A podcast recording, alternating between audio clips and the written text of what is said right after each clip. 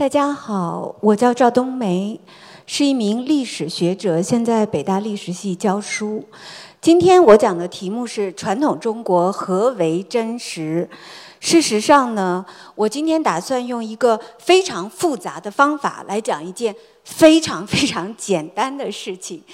其实我自己也常常会批评学者们用非常复杂的方法去解决很简单的事情，但是我觉得我今天要解决的这个简单的事情是必须要用相对复杂的方法来解决的。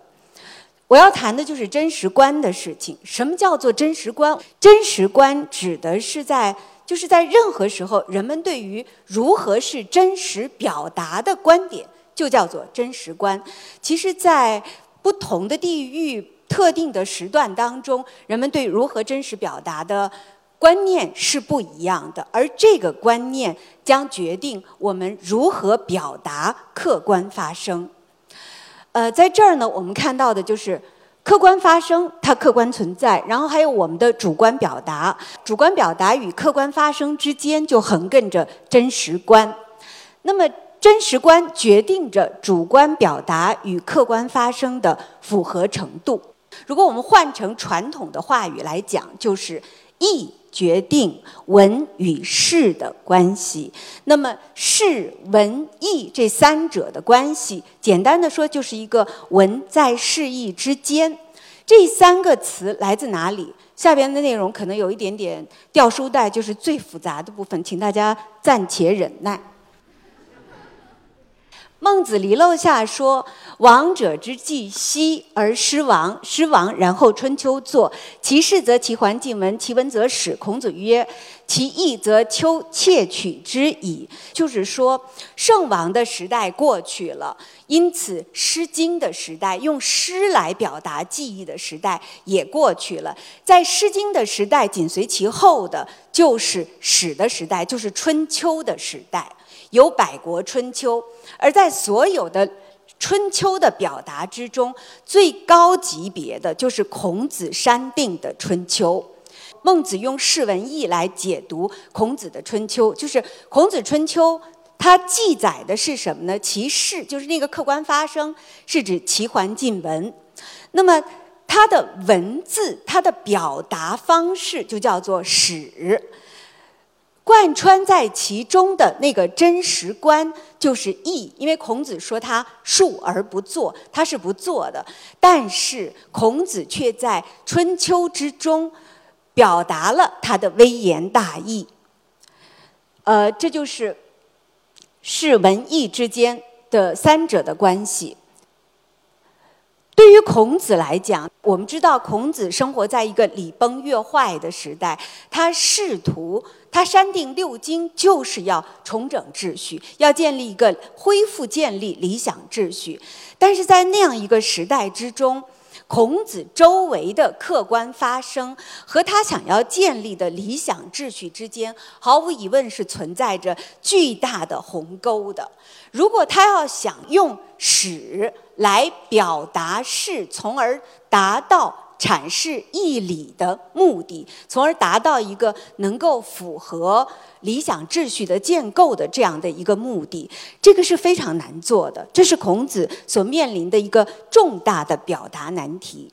但是儒家认为，孔子是完完全全他是做到了的。那么孔子究竟是怎么办的？在这儿呢，我们举一个特别特别小的例子，就是在《春秋经》的，呃，鲁宣公十一年有一件记事，就是楚人杀陈夏征书，丁亥楚子入陈，纳公孙宁移行府于陈。这是我们看到的《春秋经》的经文。当然，大家乍一看可能很难理解。呃，在这个《春秋经》的经文当中，我们看到了两个跟楚有关的：楚人杀陈夏征舒，还有一个就是楚子入陈。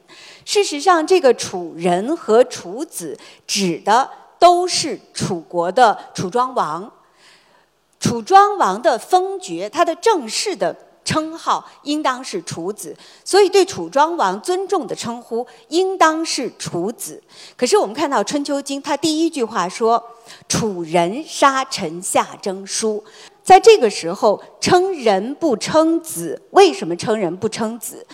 呃，儒家对于孔子微言大义的解释是这样的。就是诸侯之义不得专讨，在当时仍然是处在一个周王为天下共主的时代，诸侯是没不能够擅自征讨的。楚庄王的入城并未取得周王的许可，那么这个行为属于一个非礼善行。春秋作为正经，必须加以贬之，所以一上来先称他为楚人，不称他为楚子。那么底下为什么又要用楚子来称呼他呢？夏征舒杀掉了他的君主，楚庄王呢率领诸侯到陈国去，杀掉了陈国的乱臣贼子夏征舒，所以这个事情、这个行为尽管没有取得周王的认可。但是他是以贤君而讨重罪，其余人心善，因此这件事情具有积极正面的意义，在这种大的形势背景之下是可以接受的。传统儒家认为，孔子在这样一个简单的叙事当中，前称楚人，后称楚子，在这样一个叙事当中，已经表达了他的微言大义。这样一种述说，对于理想秩序的重建是有帮助的。呃，可是。这样一个解释，对于我们今天的人来说，我们显然是没有办法得到满足的。楚庄王入陈这件事情究竟是怎么发生的？究竟发生了什么？其实我们今天的人看起来，其实完全不能够得到满足。在这个《春秋经》的简单叙事当中，事的面目是模糊的。传统儒家认为它的义是清楚的，但是它的事。是模糊的，我们不知道发生了什么确切。幸好有《左传》。接下来呢，我们要 我要继续掉书袋，就是带着大家读一读《左传》。《左传》是对于《春秋经》的一个更详细的版本。呃，《左传》的叙事当中，他提到呢，东楚子。为臣夏氏乱故伐陈，就是因为陈国发生了夏征舒之乱，于是楚子率领诸侯伐陈，进入了陈国，杀陈夏征舒，换逐立门。这是《左传》表达的第一件事情，记录的第一件事情，就是楚庄王入陈去。讨伐乱臣贼子，第二件事情就是杀了夏征舒，第三件事情是在《春秋经》里边没有的，就是因献臣。献臣是什么意思呢？就是楚庄王把陈国占领了，他把陈国变成了楚国的一个县。那这件事情就有问题了。本来是去讨乱臣贼子，结果却占领了人家的土地，那这就大这就大大的不对头了。那接下来还有其他的事情发生，就是楚国有一个非常有信义的臣子申叔时，申叔时在楚庄王率军入陈杀夏征舒的时候，申叔时正在出使齐国，他没有经历这件事情。这件事情发生之后，申叔时回来了，回来他向楚庄王复命，他复完了命，然后扭头就回去了。楚庄王就很纳闷说：“大家都来祝贺我，你看我办了一件这么有脸的事情，你为什么不祝贺我呢？”于是申叔时就说。说夏征舒杀其君，这个罪过是很大的。你讨而戮之，君之义也，这做的是对的。但是诸侯跟着你去讨伐陈国，讨伐夏征舒是讨有罪。可是你讨完了有罪之后，却贪图陈国的富庶，有其地献陈，却把陈国变成了自己的一个县。那么这件事情就是头儿，你是对的。以讨而召诸侯，可是最终呢，却因为的自己的贪欲占领了陈国，所以这件事情你做的不对。申叔时向楚庄王表达了劝谏，所以这是第四件事情，就是申叔时见楚庄王，呃，楚庄王是从谏如流的，他觉得你说的对于是，乃复陈，相取一人焉以归，就是。恢复了陈国，并且呢，每个乡都拿了一名陈国人回来，呃，就用这些各乡索取的一名陈国人，在楚国建立了一个陈郡，郡县制，它的源头其实要找到这里，叫做夏州。那么。我们看到《左传》所表述的第五件事，就是楚庄王纳谏复封臣，并且他还召回了申叔时和宜行府这两个臣子。为什么要把他们召回来？就是因为陈国经过大乱，把他们召回来要安定陈国。那么在这儿，通过《左传》的叙事，我们对于。楚子入陈杀夏征舒这件事情，其实就有了一个来龙去脉的相对细致的了解。它分为五个部分：第一是楚庄王入陈；第二杀杀夏征舒；第三献陈；第四申叔时见楚庄王；第五楚庄王纳谏复封陈，并且召回了公孙宁和宜行府。由此，我们将《左传》所述的事和《春秋经》所述的事做一个对照，我们会发现，《左传》说了五件事情，而在《春秋经》中有所表现的只有三件事，并且。《左传》的叙事是完全按照时间顺序往前推进的，就楚庄王他得先入城，然后才能杀夏征舒。可是，在《春秋经》当中，首先是楚人杀臣下征舒，然后才是楚子入陈。所以在两相对照之下，我们能够看到的是《春秋经》的叙事。它是有漏略，而且还有时序的倒错。那么，我们该怎样理解《春秋经》的漏略和时序的倒错呢？在这儿，我们首先要解决一个问题，就是孔子漏掉的最大的一件事情，就是楚庄王曾经贪图陈国的富庶，把陈国变成了他的一个县，然后呢，又在申叔时的劝说之下。收回了自己的贪欲，恢复了陈国。那这件事情，孔子究竟知道不知道？子知其是否？从孔子家语里边儿，我们可以很清楚的知道。孔子是知道这件事情的，他曾经读史读到楚父臣，而且发出种种的感慨。他感慨说，楚庄王是一个能听的人，而申叔时本身作为一个信人，他的劝说才能够打动楚庄王。所以孔子知道这件事情，这个问题就要继续追问下去，就是子知此事，何以不书？那么，为什么孔子知道这件事情？为什么不书呢？其实，在此之前，《左传》还有西晋的杜预都给我们解释了。《左传》很简单的告诉我们说，孔子这样书是书有礼也，就是他的这个书写必须要符合礼、符合义、符合他的真实观。而杜预给了我们更加细致的解释。杜预告诉我们说，呃。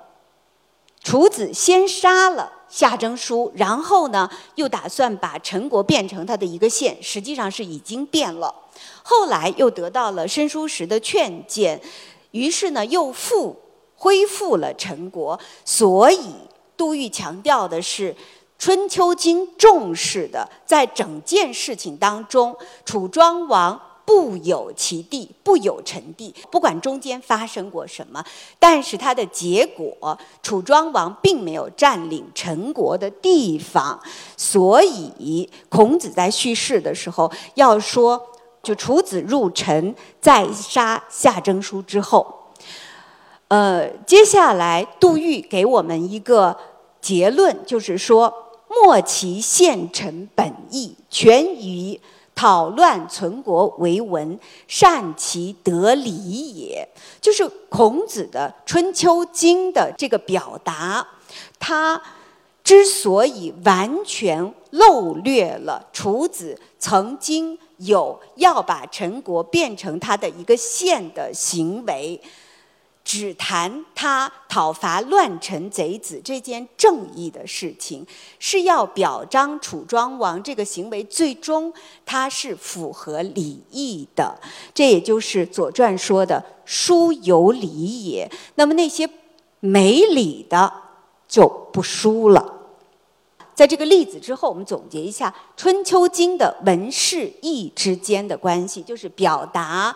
和客观发生还有真实观之间的关系，在孔子这儿，义绝对是第一位的。所有的叙事都要符合义，都是为了表达他心中的那个理想秩序。为了让这个文更加的有力，《春秋经》的叙事它必须是简约的，它必须要尽可能的略去细节和过程，因为说多了。就漏了。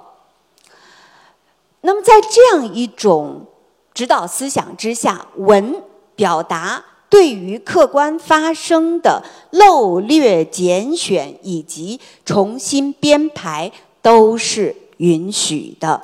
这种真实观，我们用今天的话来表达，就是它是一种道德之上的真实观，为了。道德之美是可以不惜损害事情之实的真实观，而这样一种真实观在本质上是功利主义的，它带有强烈的目的性。在孔子这儿，就是要使乱臣贼子惧，要表彰那些合理的事情，要通过这件叙事来张扬礼仪。这就是孔子在《春秋经》当中所表达出来的真实观，而这样一种真实观，其实是贯穿了整个传统中国的，就是从孔子那个时代一直下来到明清，在整个的传统中国，其实所流行的、占主流的都是这样一种真实观。作为一名宋史学者，我主要是学宋史的，所以呢，我就选我最熟悉的部分来跟大家分享一下。首先，我们来举一个政治实践当中的一个例子。就宋真宗的时候，宋朝的北宋的第三个皇帝宋真宗的时候，宋真宗刚刚即位的时候，就是一个年轻的皇帝，他的宰相叫李沆，他还有一个副宰相叫王旦，就各地都会把各地的情况。报到中央来，然后李旦再筛选，然后再向真宗去报告。在这个筛选的过程中，李旦做的呃李，sorry，李沆做的选择是什么呢？李沆做的选择就是说，他只说那个水旱灾害，就只要遇到灾害，只要遇到不好的事情，他都报告。然后那些好的事情，他就不说了。这就把真宗搞的是，就一天到晚的愁眉苦脸的。然后王旦就说：“你干嘛老吓唬皇帝呢？皇帝就是本来我们这个情况没有这么糟，但是李沆告诉他说，呃，我们的皇帝很年轻，如果我们不让他知道天下是如此艰难的话，那他就不一定要干什么了。因为李沆的这个先见之明，所以。”后来，宋朝的人是把李沆称为是一个圣相的。我们知道很多宋代的宰相，但是能够被称为圣相的只有李沆一人。而这个圣人宰相之所以被称为圣人宰相，非常重要的原因就是他向皇帝奏报的时候，他其实是有选择性的。他只只报忧不报喜，李沆的这个奏报是选择性的、功利主义的、道德至上的，但是他是被肯定的。这是，呃，孔子就传统的真实观在政治实践当中的一个小例子。那接下来我们看一个有点复杂的例子，这是王安石，大家都知道，王安石呢。呃，给一个叫冯守信的人做了神道碑。冯守信是当时的一个禁军高级将领。这个禁军高级将领一生之中最重要的功绩，在和平时期最重要的功绩就是修河，黄河决口了。然后冯守信带人去做抗洪抢险的前线总指挥，然后顺利的堵上了这个决口。王安石是个大手笔，他应该是深谙新闻知道的，就是要创造一个意象，就是定格在那儿。我们可以读一下王安石的这一段描述，是非常之生动的。冯守信被任命为修河都部署，就是前线抗洪前线的这个最高抗洪的总指挥。河怒动扫，扫且现，就是黄河怒吼着奔向堤岸，黄河的大堤就要垮塌了。在这个时候，你可以想象一下，周围一片慌张的面孔，只有冯守信工作其上，只画自若也，就是冯守信。就端坐在黄河大堤之上，指挥自若，镇定自若，而且他是非常有效的。随好奇部人以一日塞之，就一天之中就把这个黄河的决口给堵上了。冯守信治河非常成功，天子是举行了庆成典礼，就是宋朝国家因为冯守信修河的成功举行了一个典礼，并且天子赐手书。奖谕就是皇帝有亲笔的批示，表彰冯守信治河的功绩。王安石的这个《冯守信神道碑》呢，作于冯守信死后三十九年，但是他这个治河究竟究竟治的怎么样呢？就治河的事情发生在一零一九年。事实上，冯守信把这黄河的口子堵上之后，大家都觉得有问题，都觉得我们还应该再再修一下。就是一者贤请再起，就觉得不行，我们还要反攻。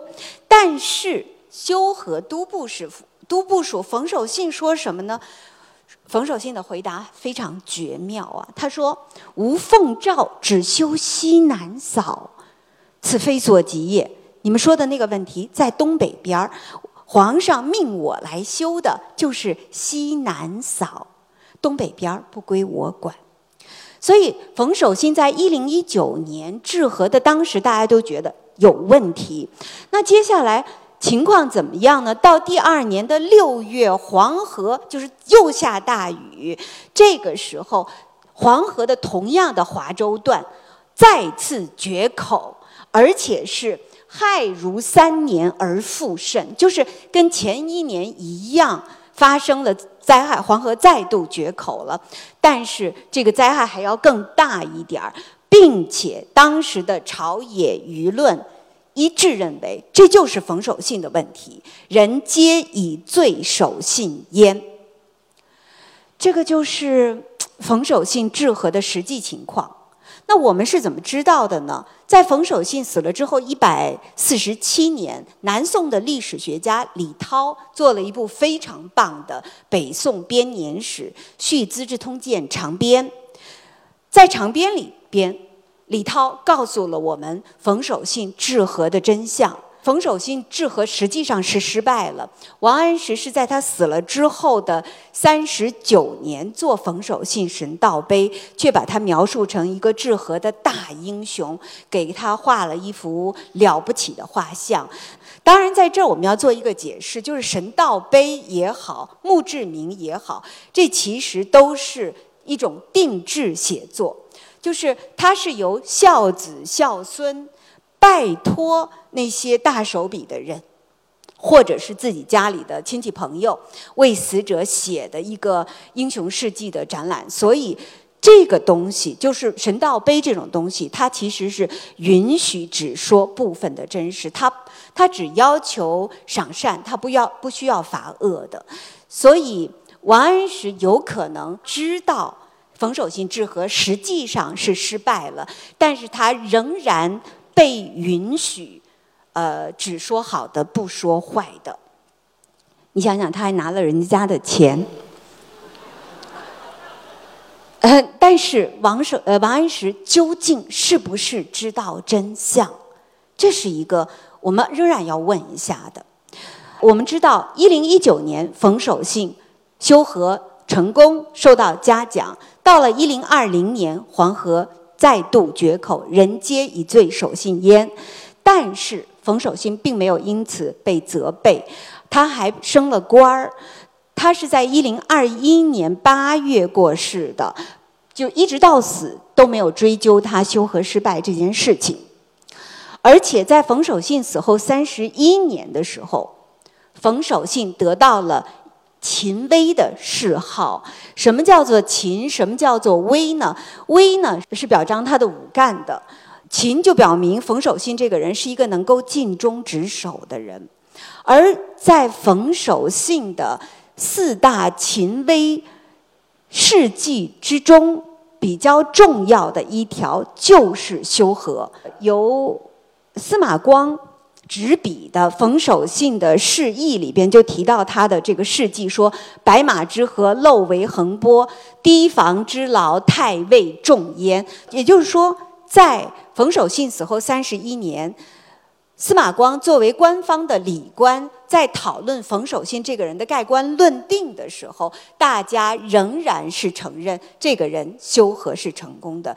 我我我觉得王安石不存在故意说谎的这个可能，直到冯守信死后一百四十七年，我们才在李涛的《续资生谏长编》里头看到了他修和其实是失败的。当然，李涛并不是唯一一个记载这件这件事情的，而且李涛是有所本的，他的所本其实是在《国史》的本纪和。志书里边，就是宋朝人讨论修和的那个记载当中，实际上还是说这个修和是失败了。呃，所以我们看啊，有关冯守信修和的记载，其实就出现了两条脉络，一个呢是在以冯守信为主体的。记载当中，冯守信的履历传记当中的这个天喜修和，是止于一零一九年，就是在那个庆城典礼上，一个英雄定格在那里，被历史记住了。还有一个就是《国史本纪志书》当中，这个记载是一直到了一零二零年黄河再度决口的。在这儿，我们看到了出于。不同的目的对同一事件表现出来了完全不同的表达，但是这两种记载背后所隐藏的那个真实观是一致的，是相同的。就是说，为了善和美的目的，可以隐藏真实，可以牺牲真实。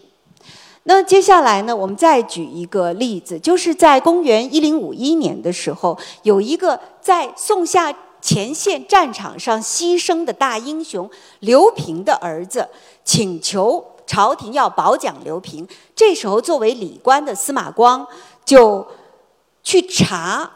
刘平的事迹，然后司马光在调查的过程当中就发现了一个令他大为震惊，甚至是感到愤怒的事情，就是在宋朝最重要的两种官方记载当中，《时政记》和《起居注》当中都没有记载宋夏之间爆发战争，而且。当宋夏之间爆发战争之后，北方的大国契丹还趁机勒索，就是这样一个国际关系关系宋朝命运的大事件，在最重要的历史记录《时政记》和《起居注》当中都没有记下来。年轻的史官和礼官司马光，于是就。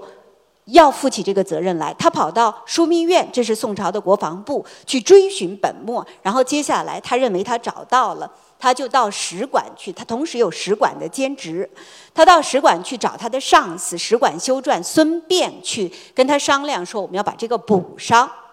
但是孙膑回答他说：“国恶不可疏。”于是这件事情，这件事儿就这么摁下来了，没记上。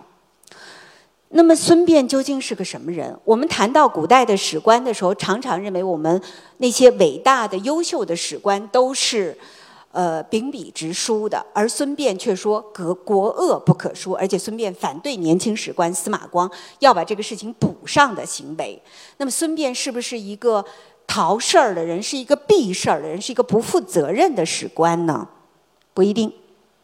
在孙膑的形状当中记录了一件事情，就是孙膑曾经在皇帝的读书班，陪皇帝读书十三年。在这个皇帝的读书班当中，曾经有一个习惯，就是在读历史的时候，读到那些前代的兴衰到衰那个地方，到要亡国了那个地方，就不读了，就会跳过去。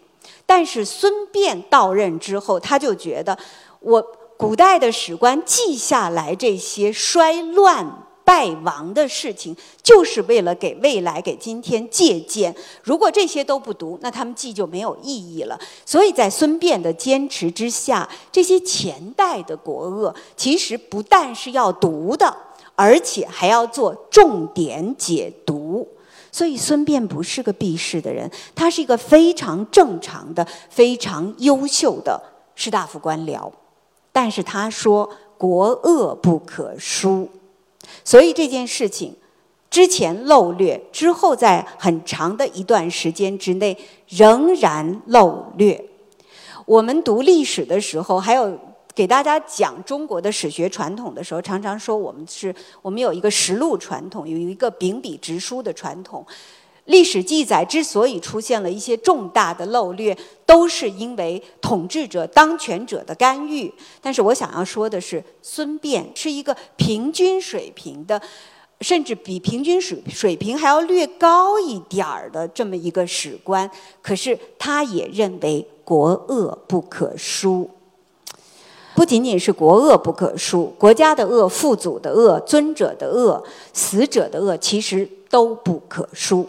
恶不可疏，其实是一种普遍性的选择。这就是我们传统的那种道德至上的功利主义的真实观，它允许选择。它允许说一些，不说一些，哪怕那个东西是重要的、具有关节性的。但是如果它不合理，如果它不是美的、不是善的，所以我们是可以不说的。你允许选择，允许漏略，其实就有一种可能，再往前一步就会出现制造事实。那接下来我们还有一个故事，就是范吕解愁，就是吕简、范仲淹、欧阳修。呃，另外还有一个范纯仁，他是范仲淹的儿子。吕简是更老一辈的政治家，范仲淹、欧阳修基本上是同辈的政治家。范仲淹的儿子是下一辈的政治家。范仲淹、欧阳修其实，在他们成长的过程当中，他们对于吕夷简的那些不良行为的指摘、不良行为的呃。揭露其实是他们政治生活、他们政治生命当中一个很重要的部分。他们最初的贬谪也都是拜吕夷简之赐，所以在一定时期之内，范仲淹、欧阳修和吕夷简其实是正邪不两立的。到了一零五二年，范仲淹故世。欧阳修受范家的委托做范仲淹神道碑的时候，就发生了一件非常有趣的事情。吕夷简和范仲淹，他们曾经是敌对的，但是到后来宋夏战争爆发的时候，吕夷简是宰相，范仲淹是被吕夷简选中去前线上抗敌的边防大帅。吕简任命了范仲淹。范仲淹路过开封，前往西北前线的过程中，范和吕两个人曾经面谈。面谈之后，范仲淹上前线破贼，恢复了和平。但是，这两个人见面的时候，究竟有没有实现内心的和解呢？欧阳修在做范仲淹神道碑的时候，就力主曾经发生了和解。呃，欧阳修写下了这样一句话，说：“二公欢然相约破平贼。”这其实就有问题的。相约平贼是真的，但是是不是欢然，这个不一定。范仲淹的儿子范纯仁说：“没有，我爸爸从来没有跟吕公平也。”请义之，拜托欧阳叔叔把这个删掉。看欧阳修怎么回答？这是老子亲眼看见的。你一个小屁孩儿，你怎么知道？那我们接下来看范家的反应。范纯仁真的就把这二十多个字删掉了，才把这个神道碑刻到石头上，然后按照当时的习惯，刻石之后还要制成拓片。范纯仁就把这个拓片又去送给欧阳修。欧阳修说：“这个非吾文也。”那这两个人之间发生的这个争执，这是很有意思的。就是究竟是否欢然？说实在的，范仲淹死了，死无对证。我个人更倾向于范纯仁说的可能更接近真实，因为毕竟是亲生儿子，知道父亲心里所想。但是欧阳修却坚持要用文字来制造一个欢然。他为什么要制造一个欢然？原因很简单，欧阳修想要一个欢然。年轻时候的欧阳修是一个非常尖锐的批评者，他对于自己看不惯的事情，他年轻时候的认知类似于非黑即白的。他其实对于自己看不惯的事情是大张挞伐的。但是到了一零五二年，已经更加作为一个更加成熟的政治家，欧阳修深深的知道。和解、宽容的作用，他要用文字来制造一个欢然，并且他希望把这个欢然刻到石头上去，让大家看见。先刻到石头，然后刻入人心。他希望在政坛上，其实是引发这样一种欢然的政治和解的氛围。这是已经进入成熟状态的欧阳修的想法，但是范纯仁不能够理解欧阳修的这种做法。就像晚唐罗隐曾经说过的那样，就是说，君子有其位则执大柄以定是非，无其位则著私书而书善恶，以此警当世而戒将来。欧阳修想做的就是，我要用文字来制造一个和解，甭管范仲淹究竟和解没有，但是我要让他们和解，而且我要让大家相信他们和解。这就是要用文字来书善恶，警当世而戒将来。这种想法其实就是中国传统时期中国君子的想法。他们对于文字的记载有一种过高的期待，他们希望用文字来整顿世界秩序、拨乱反正。而他们的这种企图，其实我们都可以上向上追到孔子。那么在传统时期。从孔子一直到明清，整个的传统时期，中国人的真实观其实都是一种相对而言功利主义的真实观。我们主张的是要从客观发生当中去选择那些符合善和美的标准的事情，以善和美的顺序来表达。这种真实观，它理应做到。不捏造，不回避，有选择，以此来追求美和善的真，就是最终，他理应做到。你求美求善是可以的，但是不能损害真。但是事实上，我们看到的就是，有时难免越界，甚至会出现制造真实的情况。那以上呢，就是。呃，我对于传统时期真实观的一个，是我的一个小小的研究，跟大家分享。就是论述起来是比较复杂的，就学者总是喜欢用复杂的方式来说简单的话。简单的一句话，其实我就是说，传统时期的真实观，它允许，甚至会鼓励对于事实的漏略、拣选和重新编排。当然，我不能说传统中国是不追求真实的。这句话本身其实是错的，只是说传统中国所追求的那个真实和我们今天理解的追求真实是不一样的。传统中国并不追求尽可能符合客观发生的真实，这就是我所说的传统中国的真实观。我们这种真实观可能会妨碍中国人进行分析性的思考，也可能它会阻碍我们对于自然的探索。嗯，另外还有就是追求客观真实，实际上是需要更为复杂、更为成熟的思考方式。我自己做这样一个题目，其实有很重要的一个感慨，就是我自己，我自己在这些年的历史写作和历史研究当中，有一个，呃，有一个就是我自己的一个历史观，就是我不认为历史本身有什么规律可言，嗯，历史其实是。有相当多的偶然造成的，所以我认为历史学者能够提供的，我也要求我自己尽量提供的就是细节、细节和过程，在细节和过程当中，呃，我们不断的接近真实，这个是。最后，这个是我儿子的座右铭，就是在生命中不断探寻真实。他是一个即将跨入二十岁的，应该叫青年了。尽管我常常说他是小朋友，呃，他给自己这样一句座右铭，并且时不时的要把这句话提出来提醒他自己。我想我们。进入现代的中国人，其实也应该更有勇气去直面真实的世界，因为真实本身就是有力量的，就是美的。谢谢大家。